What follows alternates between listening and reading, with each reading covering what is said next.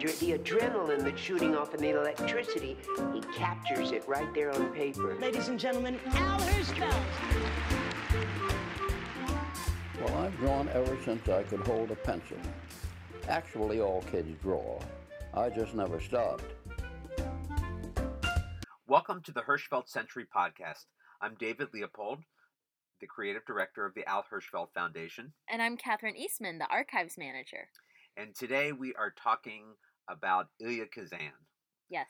This uh, was my suggestion, and you kind of were dismissive about it at first. I was because, uh, you know, a director, there are a number of portraits of Kazan, but uh, I felt that perhaps there wasn't enough. But of course, as you do research with Hirschfeld, you discovered that not only is there enough, there are too many. There are forty-seven drawings that are related. At least Kazan. forty-seven drawings. Right. We could probably right. find a few others uh, um, that would qualify. Yes. Um, Elia Kazan was described by the New York Times as one of the most honored and influential directors on Broadway and Hollywood history. Um, he is noted for drawing out the best dramatic performances from his actors. He directed twenty-one actors to Oscar nominations, resulting in nine wins. Mm-hmm. Um, during his career, he won two Oscars as a best as best director and received an honorary Oscar. He won three Tony Awards and four Golden Globes. Wow. He was an extremely important figure, not just in Hollywood, where we can really see his work today, but on the Broadway stage. Um, he got started with the group theater um, in nineteen thirty-two when he joined. Uh, the group theater was uh, a very important uh, acting company, uh, left-wing acting acting company who were rewriting what it was to uh, be in an American drama on stage. Mm-hmm. And who was in the, like, I know Lee Strasberg was part of the group theater. Oh, Lee Strasberg. Yeah. Uh, according to Kazan, Lee Strasberg was sort of the glue that held the whole thing together. Mm. It was nominally uh, uh, organized by Harold Clurman, uh, who would be a great director, um, uh, Stella Adler, a great right. actress and eventually acting teacher, Lee Strasberg, who was an actor and eventually a great acting teacher. Um, they they used Stanislavski's uh, mm. um, approach to uh, acting. Uh, this more uh, drawn actors drawing from their own life. Um, it is hard to understand today how important the group theater was, how important Lee Strasberg, and what was later known as the method form of acting. Because today, that is all second nature. Right. Drawing That's on your own. That's the only thing you do. Right. Yeah. You draw on your own experiences. If you're in a, a film and somebody dies, you remember when someone in your life died. Right. Uh, not every actor does it, but a majority of them do. But in nineteen thirty-two, when the group theater was forming, the American theater was not a place that you that many people would like to see today. Mm. It was there were wonderful shows and wonderful songs and musicals. The dramas of this of the period before this are not revived too often today. There's Eugene O'Neill, of course. Sure. Some George Kaufman comedies. Um, but for the most part, the plays aren't revived because they're not very good. Mm. Uh, and why was that? Well, it, it was Everybody because was it was it was really it was they were still very much uh, involved with sort of nineteenth century storytelling. Mm. You know, they were they were using a lot of cliches. Mm. Uh, there was all these sort of polite manners and right. uh, uh, limitations that uh, actors of and directors of what you could do. Mm, interesting. And the group theater really helped to push that beyond mm. uh, because not only in their style of acting, but they reached out to new playwrights. So, in fact, the first show that uh, Kazan is in is Men in White, right? The hospital drama. That seems like it's been around forever. It's been around since uh, nineteen thirty-three. Wow. nineteen. Uh, Yeah, nineteen thirty-three, when uh, Sidney Kingsley had written the hospital drama. Mm. Hirschfeld would later say that uh, Sidney Kingsley, uh, the playwright Sidney Kingsley, w- was responsible for the hospital drama and the detective drama. You know, he That's helped a big it. part of T V today, it, also. It, it's been a big part of T V for sixty, Between General seventy years. Hospital and Law and Order. Uh, well, certainly those, E R, yeah, uh, right. Chicago Hope, uh, um, House. All the yeah. hospital dramas today, and a, a lot, lot of the cops and robbers shows. Grey's Anatomy, yeah. yeah. Jeez, uh, there's so many. There's a lot, and and those really sp- you don't. There's nothing like that before, before Men in White. Wow. Uh, and Men in White dealt with abortion. I mean, mm. it was these were not issues that were discussed let alone in society, uh, or, or on stage. Or on stage, yeah. So the group theater, terribly, terribly important. Um, and Kazan uh, worked with them. He he was invited to come along. They would go to a summer retreat and, and really work together. It was a it was almost communal living. Uh, uh, after uh, they spent a summer, the, his first summer with the group theater, uh, Lee Strasberg and, and Harold Clurman pulled Kazan aside and says, "You may have a talent for something, but it's certainly not acting."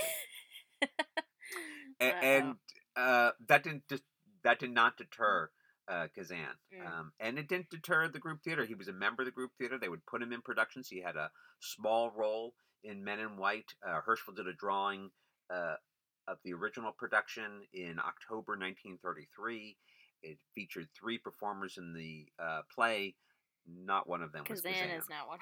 uh, the his the uh, Kazan was in a play the following year called Gold Eagle Guy. Hirschfeld's drawing shows six different performers on stage. Mm. Kazan is not one of them. uh, it's really not until nineteen thirty-five when Kazan appears in Clifford Odets' Waiting for Lefty. Right. That and, he's finally drawn. well, he's, that he's finally drawn. Yeah. And that and he's drawn because he's so significant. Right. It's, it's kind of his breakout role as an actor. Yes. Uh, certainly his most significant role as an actor, period. Oh, really? Ever? Uh, yeah. Mm. Uh, Waiting for Lefty is about, it's a union meeting and it's taxi drivers and they're deciding whether they're going to strike or not because of the way they've been treated. And it's Kazan who at the end of the play is saying, strike, strike, strike. And Hirschfeld captured that in his drawing. It was mm. a double bill uh, at that time, Waiting for Lefty until the day that I die. And Hirschfeld captured both of those in a, in a, a double drawing that he did, I think, for... Uh, the Herald Tribune, mm. um, and later published in Harper's Magazine. Uh, so this was a, a great breakout role. Uh, Clifford Odets is, is coming into his own, too. I mean, Odets would go on to write very uh, several important plays, mm. would be a leading figure in the group theater, and between the two of them, they start to help to establish the group theater as an important uh, acting company, uh, really producing company, uh, on Broadway and right. in the American theater.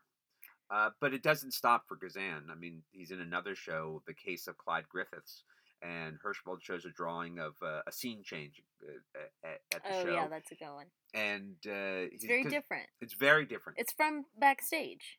It is more like a Don Freeman drawing. Yeah. Uh, Freeman, who, who frequently liked to do drawings from different strange points.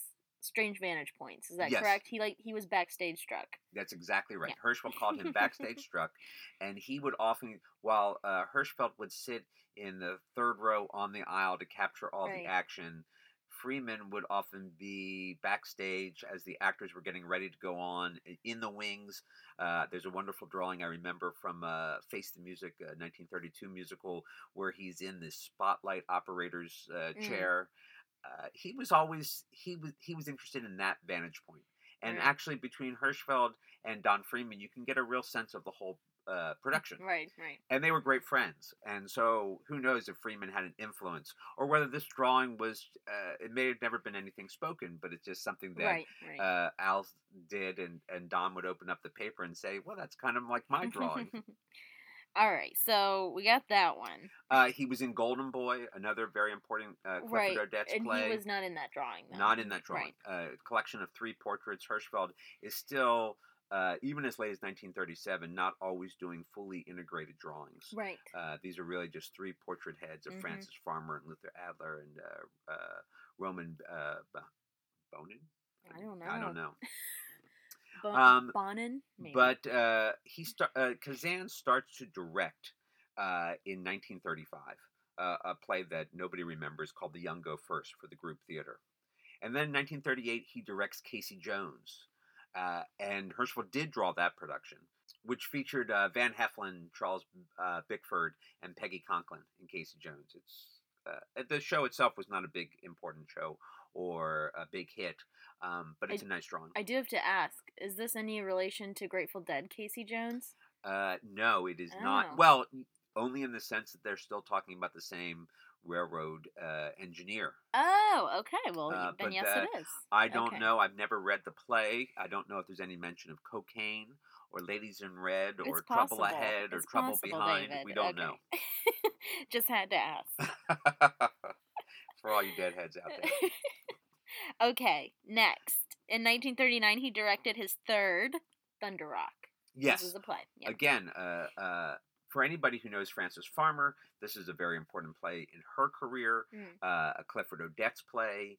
And Kazan is really starting to feel he's beginning to understand what he, what he's doing with directing. Mm. And he's getting better. And the group theater recognizes that he's a much, much better director than he is Not an here. actor. Mm. Well, that's good. Yeah. But he's still acting. I mean, mm. don't don't get it wrong. Uh, Hirschfeld draws him in nineteen forty in a play called Night Music, which uh, featured Jane Wyatt and Morris Karnofsky. Mm. Um, and then in also in nineteen forty, he does he's in a production of Lilium with uh, Ingrid Bergman. Mm. Um, and uh, the play's not done. It's a Molnar play. Not done that much today, although uh, this coming season there's going to be a revival of the musical adaptation of it, which is called Carousel. Oh, uh, Rodgers and Hammerstein. Look at that. It was a very important play for, uh, to Molnar. Many huh. different composers uh, had, uh, uh, European composers had asked him to adapt it, but he thought the play was sort of too pure for that. Mm-hmm. And when he got the request from Rodgers and Hammerstein, he thought a musical in America, who would even know that it got done? And so he gave the rights. And, of course, oh, it's funny. The only reason why we know the play today, right, perhaps. Right, right. Isn't that funny? Um, the last time that Kazan acts is in nineteen forty-one, in, in the spring of nineteen forty-one. He's in a play called Five Alarm Waltz. Mm-hmm. And uh, if you don't know it, there's a reason for that. It's not a very important play or a very significant play, and it certainly was not a hit play. But Kazan would never appear on stage as an actor again after mm. that. Um, and he devotes himself completely to directing. Uh, in nineteen forty-two, uh, he directs Cafe Crown. Uh, Hirschfeld does two drawings, one for, I think, the Times, and one for the uh, Christian Science Monitor. Really? Because in nineteen forty-two, there's this brief period. Uh, I think it only ends when he signs an exclusive arrangement with the New York Times. Uh-huh. Uh, but he starts doing these wonderful drawings for the Christian, Christian Science, Science Monitor. That's crazy. Which had great drama coverage. I mean, it was interesting. It had great arts coverage.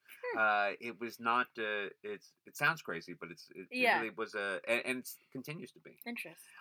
Well, I like Cafe Crown because Sam Jaffe's in it. Why do you and like Sam Jaffe? I have no idea why I like Sam Jaffe, but I saw these drawings, and every time I would look at them, I just assumed that the Sam Jaffe uh, dr- character was Elia Kazan.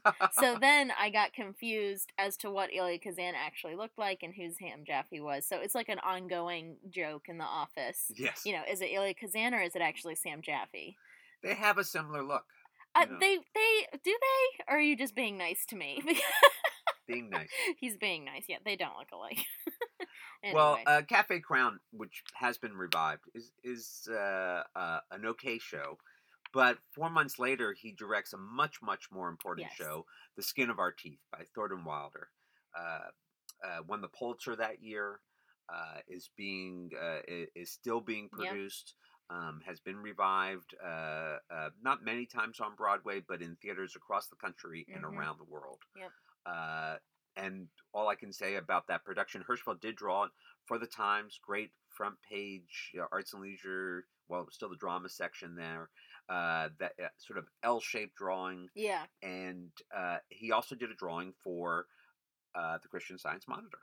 Of course. Uh, because why not? Just of, of Florence Eldridge and, and Frederick March. And he would draw it again in nineteen seventy-three for uh, The Lively Years. Right. Right. Uh, this book that he did with Brooks Atkinson, looking back on the last fifty years uh, of the American theater, um, in which Hirschfeld used a combination of his older drawings and about fifty new drawings. Mm. Either he had not drawn the production originally, or he looked at his drawing and decided he could do better. Yeah. Uh, because Hirschfeld loved to draw, and he liked to he liked to do it better. In the Hirschfeld Century book, Uh, we feature his drawings of the Watch uh, Watch, Watch on, on the, the Rhine. Rhine. And I think Waiting for Lefty's in the Hirschfeld Century, isn't it? It is in the, yeah. in, in and the which Hirschfeld he Century. All, which he redrew for The Lively Years as well. Sure. That was Kazan's first. Uh, but the uh, reason I bring up the debut. Hirschfeld Century book is because uh, well, when, when I talk about The Lively Years book, uh, I show the original drawing yes. he did of Watch on the Rhine. For the Times. Yes, for the Times. Very busy drawing. Very busy. And the drawing he did for Lively Years, which is very simple yes. and clean, sort of classic Hirschfeld. Yep. Uh, so that, uh, so uh, Kazan is establishing himself as a great director. His next show is actually a musical. Uh, he said that he was not really, he, he really didn't know how to direct musicals. He felt he was more of a stage manager. The show was called One Touch of Venus, and uh, it was written by S J Perelman, who wrote the book, and mm-hmm. uh, Kurt Weill wrote the music, Ogden Nash the lyrics. It was, it was Perelman's great success on Broadway. Oh, interesting. And it, it has a, a place in the Hirschfeld story because when Al and Dolly get married, they go to honeymoon in Nantucket. They're sitting on the beach. Uh, Al said he, they were sitting on the beach for about fifteen minutes. Oh, my God. And he they realized... Bored. bored. I mean, sitting out there, they, they he couldn't imagine doing something so dull. And so he turns to Dolly and says, how about we go into Boston and see, uh, um, I don't know if it was a rehearsal or a preview yeah. of uh, Sid's uh, uh, One, One Touch, Touch of Venus. Venus. And they go. That's funny. Uh, and, and there's a Dolly, great drawing. There's a great drawing. There's actually photographs of Al drawing in the theater. Oh, that's fun. You know, so uh, if you want to know what Al Hirschfeld looks like on his honeymoon, uh, get the book Hirschfeld Online. There's a picture of him mm. drawing in the in mm-hmm. the theater, and that's from One Touch of Venus. Oh, that's funny. Uh, but then uh, Kazan goes on, uh, Jabowski and the and the Colonel, Sundown Beach. Uh, these are uh, not plays that are hugely significant, um, but they are ones that Kazan directed mm-hmm. and that Hirschfeld drew. That's the criteria for, for it, being on the podcast. Yes, if you're if, if Hirschfeld didn't draw it, it yeah. didn't exist. No. In our, no, that's not true. But we don't talk about it. Yeah. uh, but in nineteen forty-seven, Kazan directs two classics: Arthur Miller's All My Sons mm-hmm. and Tennessee Williams' Streetcar Named Desire. And the reason we're talking about it is not because Hirschfeld drew either one of these original productions when they first uh, were produced.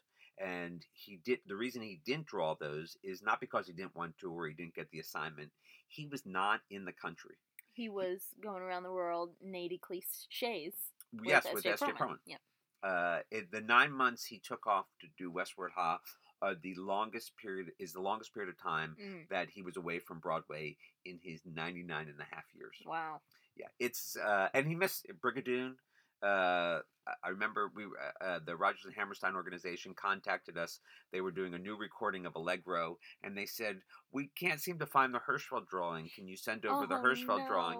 And I said, well, bad news. Oh, he didn't draw it. He didn't draw it because he wasn't in town. Oh, that's sad. um, the good news is that he would draw both All My Sons and Streetcar Named Desire, the original productions, for The Lively Years. Yes. And he would also do, in nineteen seventy-one, a series of drawings. Uh, a, a collector had approached him about doing drawings of uh, just Pulitzer Prize-winning plays. Mm. And he would do two drawings for each play. One was a cast drawing that you might see in the paper. Right. Um, the other would be a drawing of the playwright with the first, with the opening night program title page. Right, right.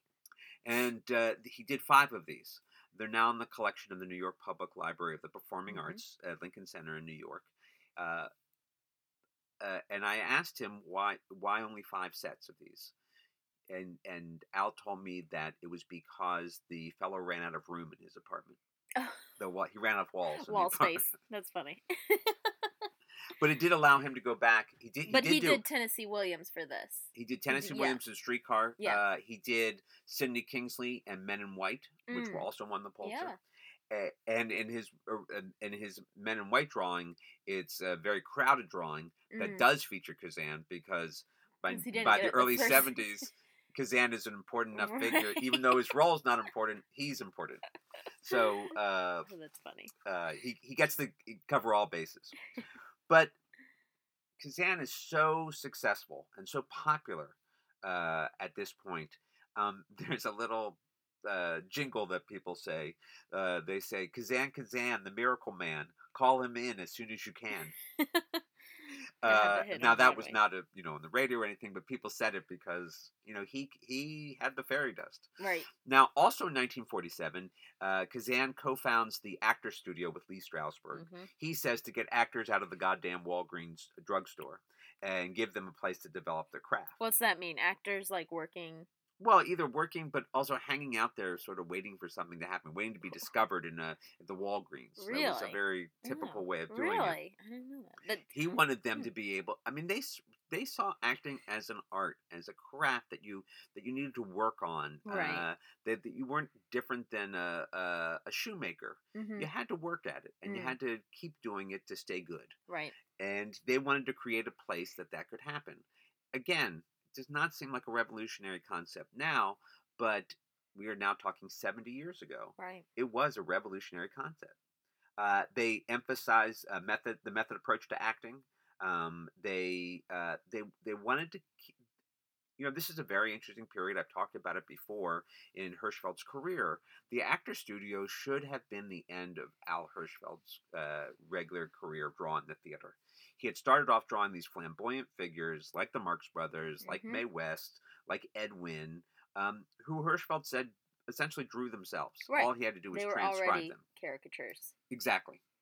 Um, and then here comes along method acting right. and the playwrights to go with them. Tennessee, uh, Tennessee Williams. Williams, Arthur Miller, uh, doing plays about normal people, very normal people. And... what is a caricaturist supposed to do with that? Mm-hmm. I mean, normal people are the dullest people to draw.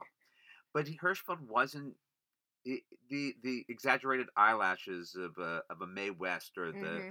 the grease paint mustache of a Groucho Marx. Sure, that's fun to draw, mm-hmm. but that's all facade.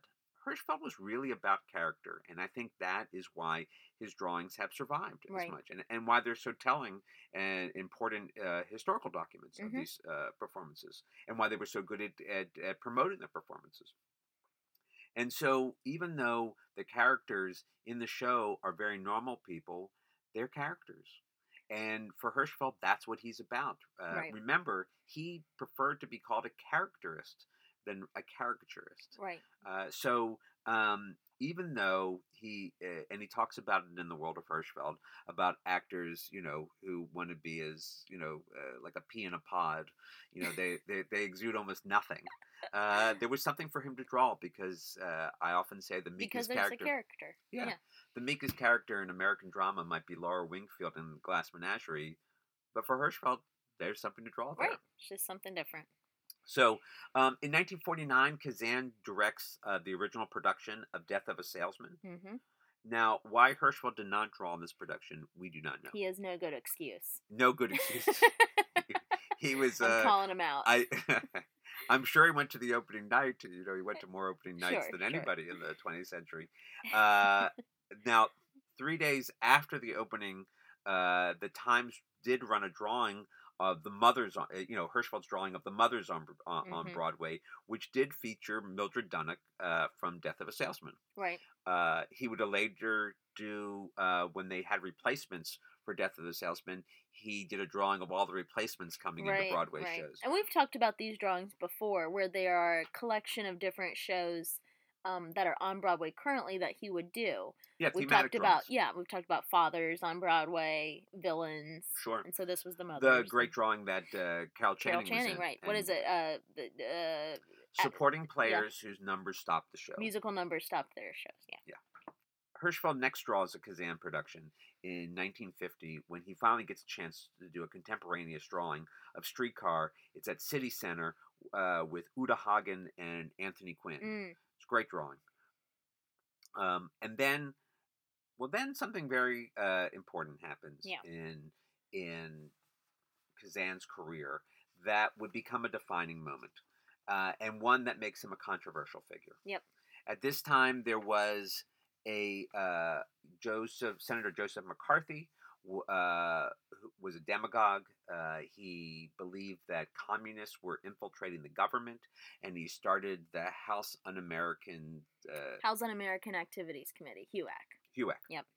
And uh, it was uh, it was literally a witch hunt Yep. Um, they were looking for people. Uh, they were they dest- he destroyed lives, and uh, the, they eventually decide to get into the entertainment community. Yep. And they he wants to they wants to find people, and all of a sudden, actors, directors, uh, producers are being called in front of this committee, asking if they are communists or if they've ever been a communist. And Kazan is called. Right. Which uh, is silly because they actually you can't actually press charges, I don't think. No, they the the, it the, was the insidious thing about yeah. the uh, about the uh, about these H U A C yeah. uh, committee hearings was nothing ever happened legally to no, the people. They just wanted to tell everybody who the communists were. Right. So. Or they wanted to allege that they were communists. Right, right. And if you did not cooperate with the committee, you were put onto a blacklist. Studios right. wouldn't hire you. Right. Broadway producers wouldn't hire you. Television uh, uh, companies wouldn't hire you. It was it was very difficult. Yeah. Um, it happened all in, in many different professions, but in the entertainment industry, it really kept people from doing mm-hmm. their work, and it drove pe- some people not only out of the business, but right. it, it drove them to their death. Right. Uh, well, I know. Well, Cha- this year too, Chaplin is re- his visa or his passport's revoked. Right. And he, he stays in Europe for the rest of his life. Right. Um, right. So, uh, uh, so Kazan is called in front of the committee uh, in January. Uh, he, um, this is in nineteen fifty, I think. I think it's fifty-two. fifty-two. I think it's fifty-two. fifty-two. I think you're right. And uh, he refuses to testify. But uh, the a producer in Hollywood um, lets him know that, uh, well, uh, really one of the studio bosses in Hollywood, lets him know that unless he testifies, they're not going to be able to work with him. Mm-hmm. And Kazan is really, I mean, he's an artist. He works in the theater. He works in films. He's really starting to feel his own in films. He, uh, he had... directed his first major film uh, in uh, nineteen forty-five, A Tree Grows mm-hmm. in Brooklyn. Right. Not really one of his great works, but he's starting to understand what he can do in film. Right. And and he's already conquered the stage. Right. Uh, Clearly. He wants to direct. He wants to continue doing his art. And he recognizes that if he doesn't participate in these hearings, he's not going to be able to do his work. Um, he does a lot of soul searching. He does, He uh, claims he meets with Clifford Odets, mm-hmm. uh, who was an old friend of his, and uh, they decide that they would name uh, uh, the same names right. and each other. And uh, he goes back to the committee, I think, in March of uh, fifty-two, and he does name eight names. Mm. And uh, that would have been enough, I suppose. But then he takes out a full-page ad in the New York Times justifying why he named names. And it is a debate that we're not going to have here. There, mm. uh, Kazan makes very good reasons uh, sure. w- why he, he why he did what he did, and he would later uh, stick to those reasons in mm. a great autobiography, mm. A Kazan: A Life. Uh, but it it ruined lives, and sure. it and he participated in something. He didn't stand up to oppression. Mm-hmm. Uh, and there are people who never forgave him for that. Sure. Uh, in nineteen ninety-nine, when he gets an honorary Oscar, uh, half the audience doesn't uh, clap. Right. Uh, it, people wondering why they're giving this traitor, this rat, yeah. um, uh, uh, this award. Yeah. And it is interesting. Like we, we would like to sit here and say, "Oh, I would, I would definitely do that," or, or some people, "I would never do that." But you really don't know until you're in that situation. One hopes you never be or right. Will what, be in that uh, clearly, yeah. Um, but it could go. I mean, it is a whole debate that we obviously are not going to solve today. Above our pay grade. Yes, but uh, it is one of those things where you can see both sides. You can see both sides, yeah. and uh, what's interesting about Hirschfeld is he had a lot of friends who were named, mm-hmm. a lot of close friends. Gordon Kahn, who was one of his oldest friends and uh, co-author of Manhattan Oasis, uh, o- Oasis's, uh, his first book on speakeasies, mm-hmm. uh, uh, was literally the first Hollywood writer to be named.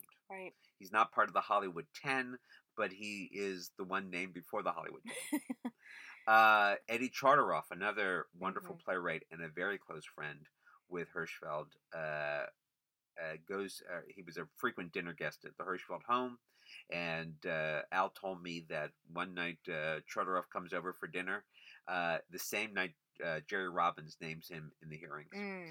And uh, what Chodorov says to uh, Al was, Al, I've been touched by a fairy. And, you know, they, uh, Hirschfeld saw what it did to people's lives and, and careers, so he was not unsympathetic. Mm-hmm. But Hirschfeld remained friends with everybody. It's, I think it was just his nature. He remained friends with uh, um, with Kazan, mm-hmm. who he called Gadge. You know, that was uh, Kazan's nickname, Gadget. That's because good. when, he, uh, even going all the way back to his college years, he had this ability to fix things. Oh, and uh, he was handy to have that. around, and so they called him Gadget, and it got shortened to Gadge. Huh. And Kazan called Hirschfeld Hirsch. Hirsch. Gadge and Hirsch. And so after uh, the nineteen ninety-nine uh, honorary mm-hmm. Oscar, when Kazan comes back to New York, the place that they go to celebrate is the Hirschfeld Aww. home. So and Elia Kazan gave Hirschfeld a cat. Oh yes, oh Bla- yes, Blackie, Blackie, uh, and yeah. Tiger, and Tiger. Okay. Uh, these were cats that the it, Kazan cats. The Kazan cats is exactly how uh, Louise Hirschfeld uh-huh. would refer to them, and uh, one could argue that they could have better names. Because Blackie was a black cat and yeah. Tiger was a tiger striped cat. Uh, well, another podcast. That was another podcast of cat names. But uh, these cats hung around the Hirschfeld's not only home, but particularly Blackie liked to come up to the studio and sit on his drawing table while Aww. he drew. Uh, There's a great picture of Blackie with Hirschfeld on the drawing table. Oh, yes. They're not, yeah. Wonderful, wonderful photograph. Yeah. Uh, I came to know Blackie because when the house was sold, Louise needed a home for the cat, and uh, uh, she said, "You live in the country. You should, uh, you should take him." And of course, what can you say? Uh, I we took the cat, and uh, it didn't. It, it wanted to be in show business. Yeah, it didn't work out. Uh, it was uh, my other three cats did not like uh, Blackie either, yeah, yeah. and eventually we had to give uh, Blackie to a C B S um, a technical director. Uh, because Blackie obviously needed to be in show, in show business. business. And he was much happier then. Uh, the film that Kazan makes after Naming Names is On the Waterfront. Mm. Uh, arguably uh, one of the great pictures uh, in Brando's career. Marlon Brando, who had really gotten his start in a Kazan production, you know, came to fame in Streetcar. Right. And then later the film of Streetcar. Wait, he was in the original production of Streetcar? Marlon Brando? Yeah. Oh, yes. Oh, look he at me. He was Stanley Kowalski. Okay. Jeez, I don't know what and, I'm talking uh, about. But we, Kazan introduced, yeah, so Kazan kind of introduced Brando to the world. Right. Yeah. Well, it, it, Brando had been on stage before. Mm-hmm. He may have even made movies before. But, but Streetcar, it was his breakout where role. His, yeah. It was his breakout role.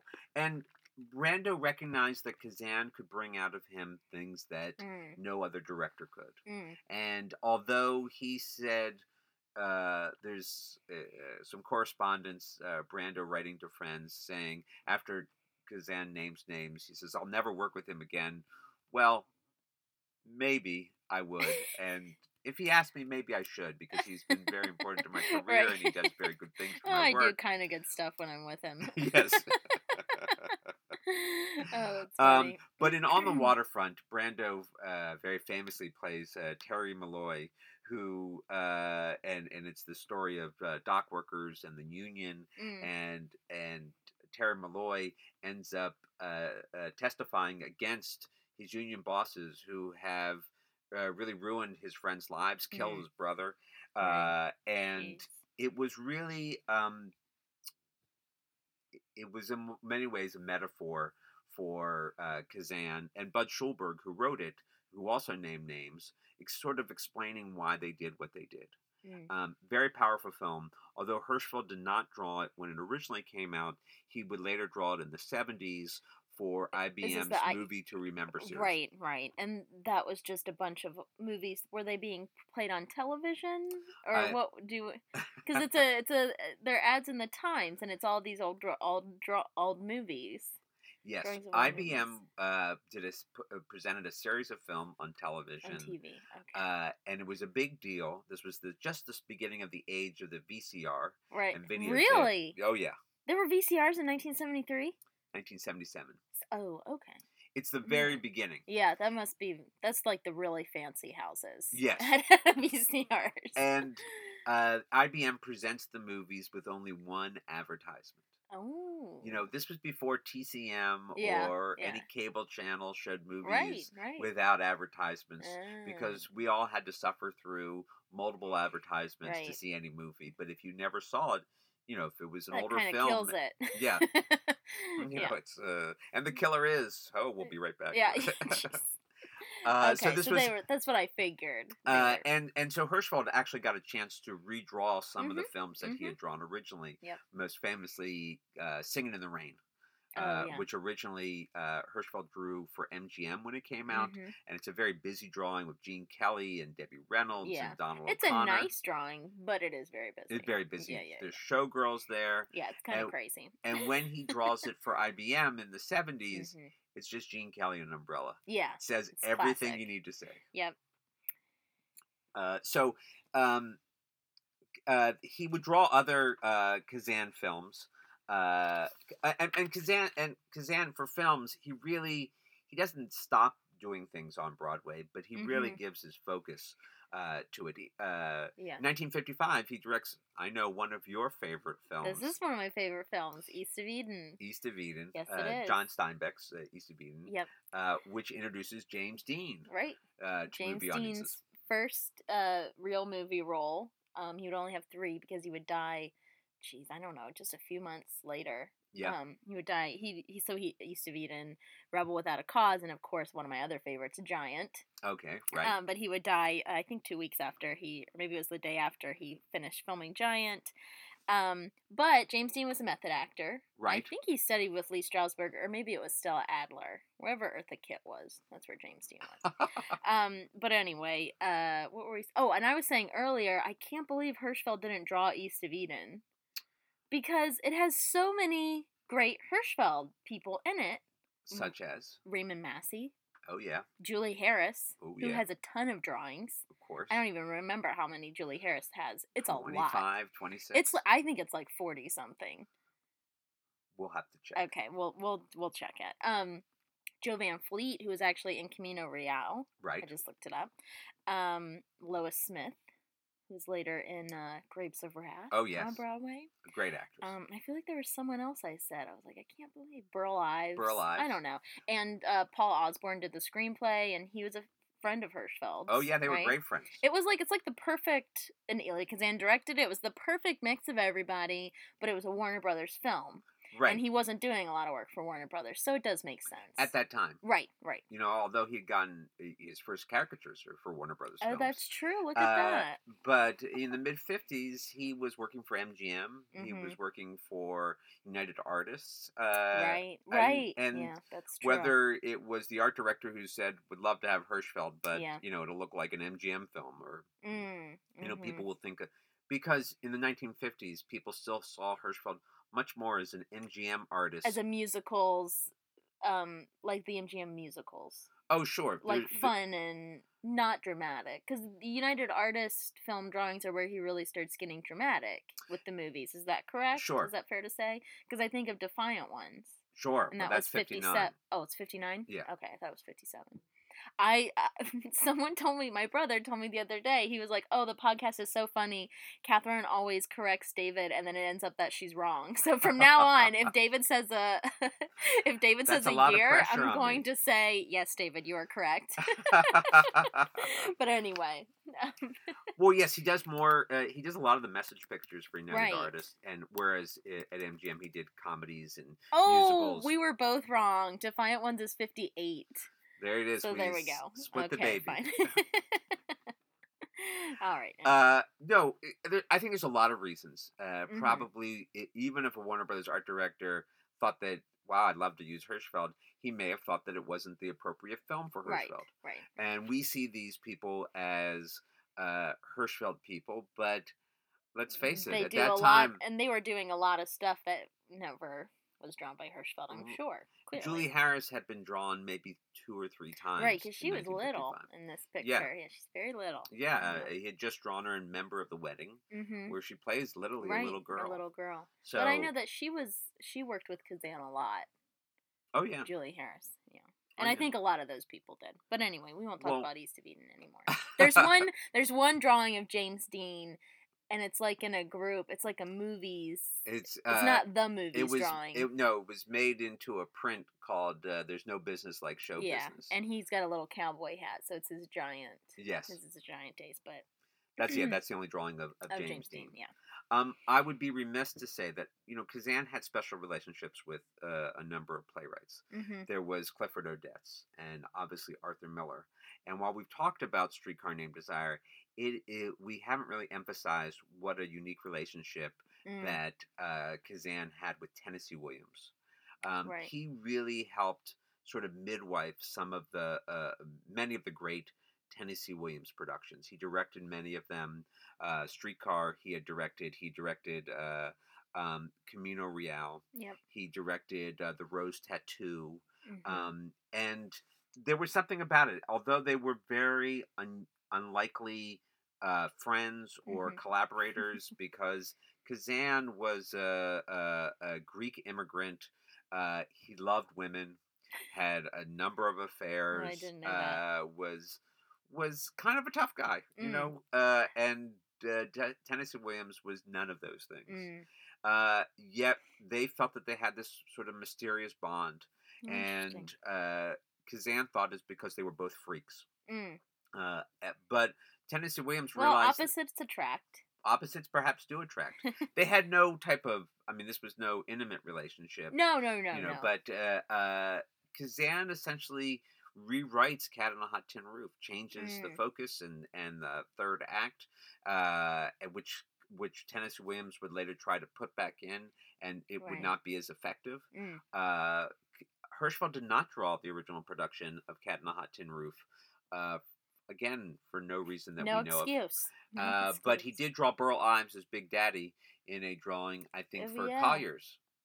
Uh, yeah, reasons maybe. For rejoicing in yep. the uh, in the theater, and uh, so Burl Ives is in that. Um, uh, but so Tennessee Williams and and and Kazan would have a long, long relationship. Yeah, uh, and uh, we we see that because when Hirschfeld does the only play that Hirschfeld ever illustrated was Streetcar Named Desire, mm-hmm. and when he did it, he did not. Think about the original production. Hirschfeld liked to work from life. He liked to see the actors moving.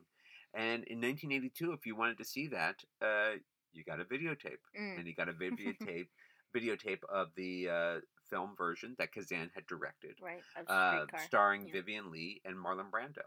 And the drawings for that book are very clearly based on the film. Right. And uh, you should definitely look up those drawings because they're wonderful. They're very nice, yeah. And it's a very, very nice book. A very nice book. Uh, just uh, earlier this week, Catherine and I gave a new presentation uh, over at the New School, actually, for Parsons. Uh, Ben Catcher has this wonderful um, comic and picture book symposium that meets every mm-hmm. week, and they bring in different people, and they asked us to come in, and we didn't want to give our usual Hirschfeld Century talk. We Which we loved. A great talk.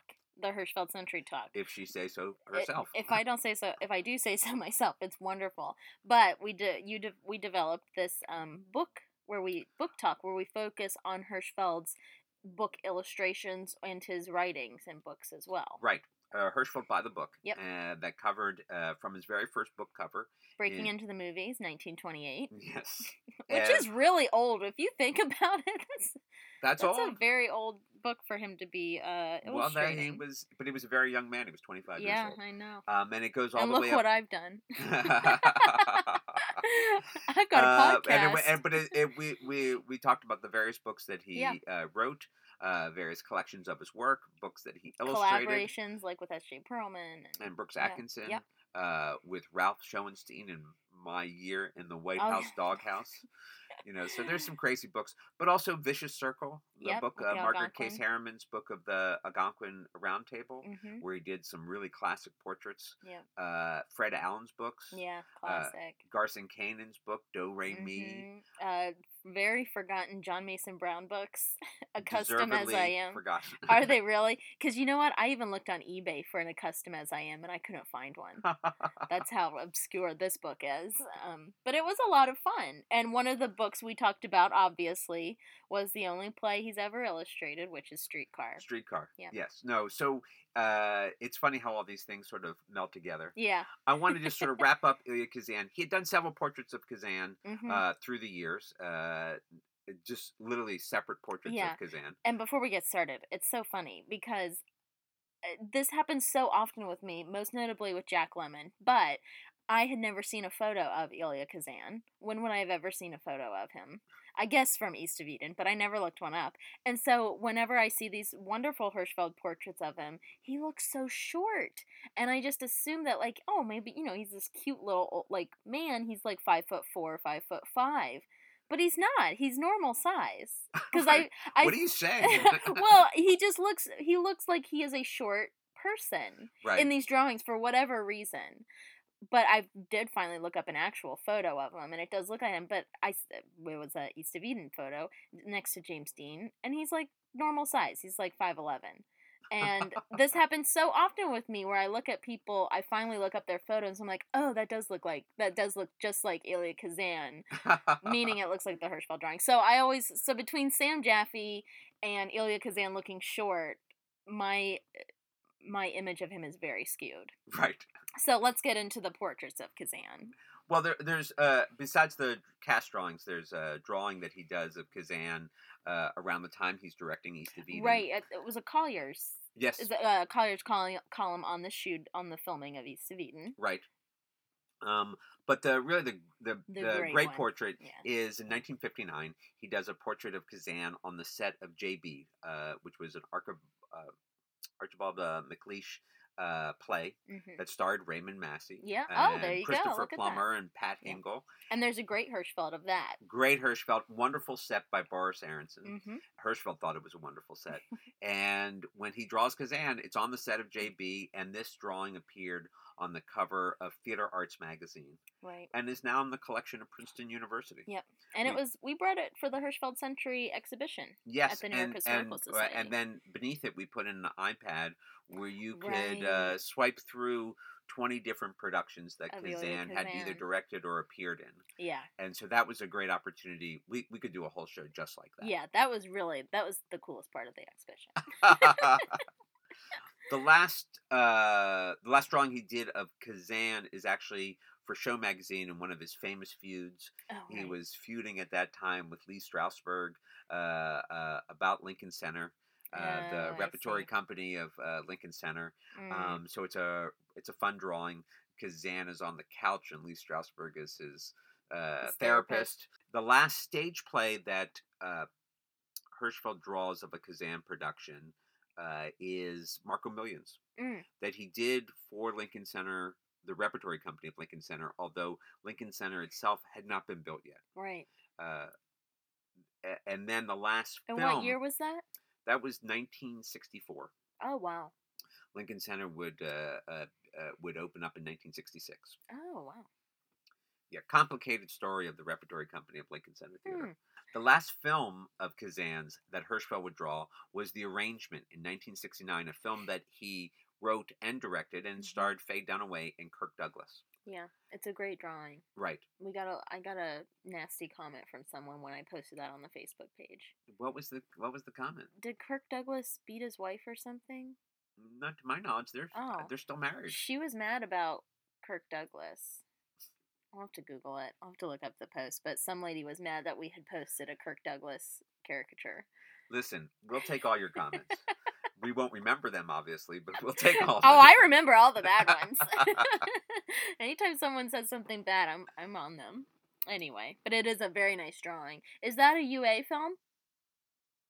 United Artists? No, that was drawn oh. for the New York Times. Oh, because uh, it looks, doesn't it look like, well, it reminds me of, um, you know the one I'm talking about. I wish I did. With Patty Duke. The Helen Keller. Oh, and the Miracle Worker. Yeah, because her hair, their hair is both kind of, it's very active. Well, they're, and he's And they're both, her. like, strangling people. Yes. Yeah. Patty Duke was not strangled oh, by well. uh, Anne, uh, Anne Bancroft in The Miracle Worker. She's shaking The Miracle her... Worker, that's what it's called. Yes. Okay. Uh, thank you. I, that's why I said it. Oh, you said The Miracle Worker? Twice. I was definitely listening. Okay. Another day at the office. Yeah.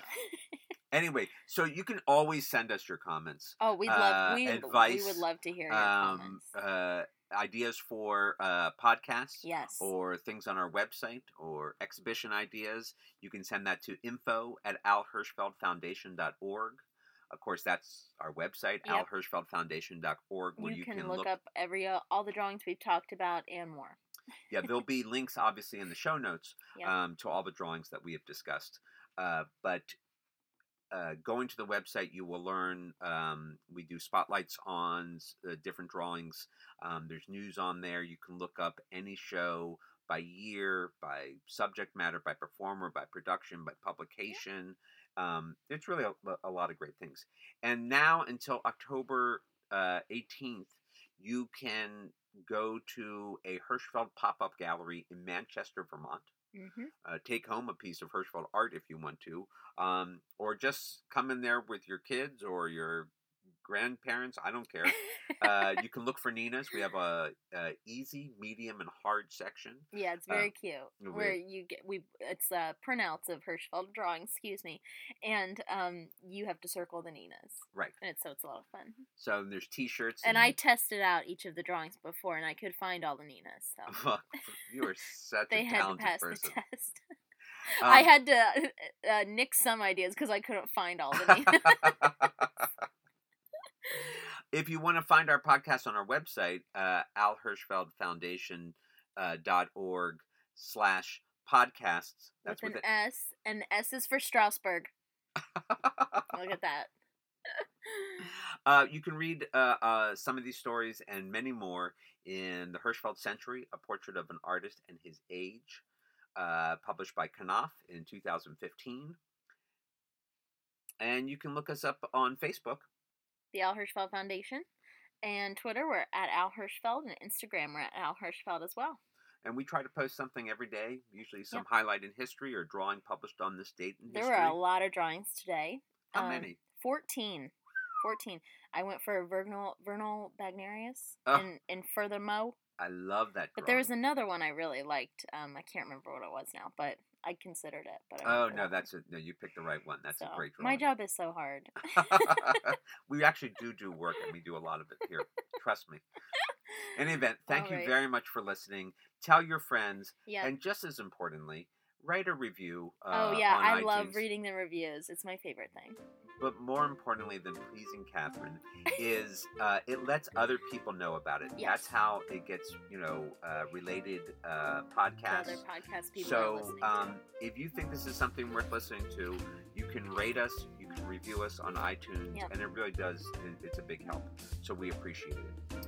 Thank you very much for listening, and we'll see you when we do. All right. Bye.